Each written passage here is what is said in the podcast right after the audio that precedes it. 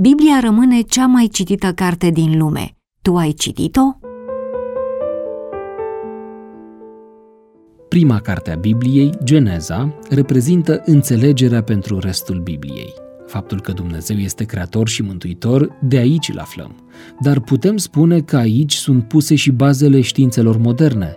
Antropologia, știința care studiază originea și evoluția omului în strânsă corelație cu condițiile naturale, primește un răspuns.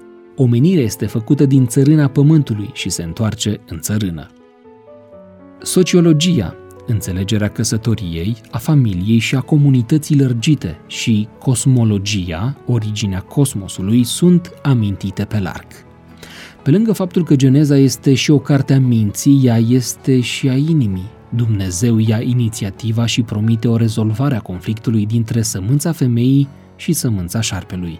În mod similar, o promisiune divină de protecție și de binecuvântare este amintită și după potop. Concluzionând, Geneza ne arată preocuparea lui Dumnezeu pentru binele omenirii.